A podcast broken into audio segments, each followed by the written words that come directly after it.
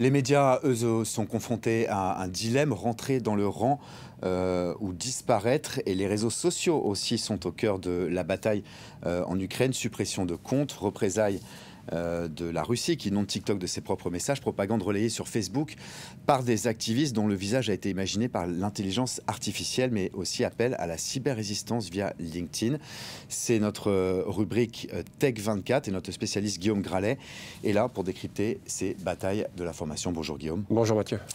Est-ce qu'on pourrait dire que ce conflit est un, avant tout un conflit des médias sociaux? Qu'est-ce que ça veut dire concrètement? Eh bien, on, peut dire, Mathieu, qu'il y a une véritable guerre d'influence qui voit euh, où, se livre une bataille en fait des virtuoses justement de, ces réseaux sociaux. On va parfois forcer un peu le destin. Et c'est ce qui est euh, euh, arrivé en fait à Volodymyr Zelensky qui a par exemple tweeté pour remercier la Turquie d'avoir fermé l'accès à la mer Noire. C'était pas encore fait, mais ça a poussé la Turquie à prendre cette décision. Son équipe a également demandé avec les réseaux sociaux à Elon Musk une infrastructure internet par satellite, une infrastructure qu'ils ont finalement obtenue. On se sert également de Reddit par exemple pour donner des conseils aux aux futurs combattants pour faire passer des messages, euh, montrer l'actualité un petit peu à son avantage. Et cette connexion aux réseaux sociaux, elle est tellement essentielle, eh bien qu'on a vu euh, ces dernières semaines les Ukrainiens euh, se ruer vers des technologies comme Bridgefy. Bridgefy, ça vous permet d'avoir accès à Internet sans réseau en utilisant en réalité la connexion Bluetooth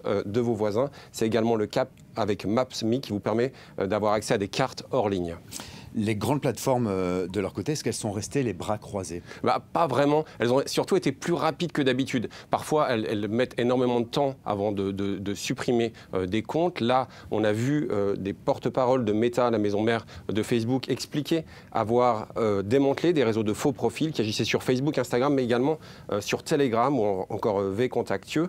Et certains groupes, hein, comme celui Zelensky va construire une dictature néo-nazie en Ukraine, a été tout simplement euh, supprimé. Alors parfois, euh, on, doute un tout petit peu et il faut écouter l'ancien vice-premier ministre britannique Nick Clegg, qui est maintenant aux affaires publiques euh, de Facebook, qui sur Twitter eh bien, a expliqué que, bien sûr, certaines autorités lui demandaient de couper Facebook ou Twitter en, Russie, mais ça, ça, ça, pourrait couper en fait les internautes russes de certaines sources d'informations. Donc on voit bien liberté d'expression contre essayer de faire de trier le vrai du faux sur Internet. Ça plaît pas à tout le monde, ça pas notamment à Olivier Babot, par exemple, euh, l'essayiste, qui explique qu'il faut couper au minimum les comptes sur Internet.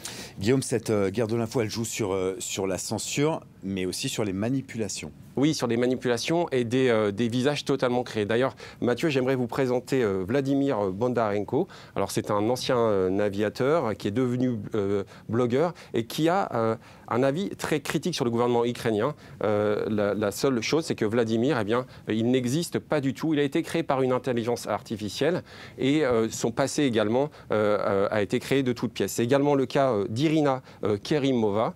Irina, dans la vie qu'on présente comme vraie, eh bien, elle, elle, aurait été prof de guitare, hein, ça fait un petit peu rêver. Elle habiterait à Kharkiv. En réalité, là non, là non plus, elle n'existe pas. Tout ça, ça a été inventé dans des fermes à trolls. Euh, et d'ailleurs, dans cette guerre de l'information, l'intox bat son plein aussi. Oui, c'est-à-dire qu'on va voir euh, des, euh, internautes particulièrement malicieux, c'est-à-dire qu'on a vu des Ukrainiens aller sur des sites de, de, conseils de restaurants, par exemple, ou encore de, guides de ville pour, en commentaire, eh bien, livrer des, messages très sérieux, appelant à la, la population russe, par exemple, à ouvrir les yeux c'est une manière pour eux de délivrer euh, des messages euh, importants, euh, véridiques. Et c'est également l'opinion. En fait, c'est une position que défend Nathalie Veremiva. C'est la directrice de Tech Ukraine. C'est une, ONG qui, rassemble la communauté tech à Kiev. Et on lui a demandé pourquoi, pour elle, c'était important. Uh, Le combat que nous menons est très uh, important. Nous ne voulons uh, infliger de punition à personne. Nous voulons au contraire juste créer une pression supplémentaire pour que chaque citoyen russe ordinaire ressente qu'il y a quelque chose qui se passe et qui ne va pas bien. Il faut que les Russes s'en rendent compte au plus vite, car ce qui se passe n'est pas correct. Guillaume, les, internautes euh, bien intentionnés doivent faire euh, attention à ce qu'ils partagent. C'est un petit peu la morale de l'histoire. Oui, c'est ça, exactement. C'est-à-dire qu'on on voit certaines technologies open source, hein, comme OSINT, c'est le renseignement à science ouverte, qui peuvent être extrêmement utiles euh, pour repérer des dangers, par exemple, comme poser une caméra, ça va vous permettre de savoir où se trouvent les ennemis, mais il faut faire très attention à ne pas divulguer ces informations. C'est ce qui est arrivé à cette webcam ukrainienne qui a été repérée par les soldats russes qui l'ont tout de suite euh, eh bien, enlevé. Merci Guillaume, Guillaume Gralet pour euh, cette euh, rubrique Tech 24, donc consacrée à la guerre en Ukraine et ses implications technologiques. Merci à vous.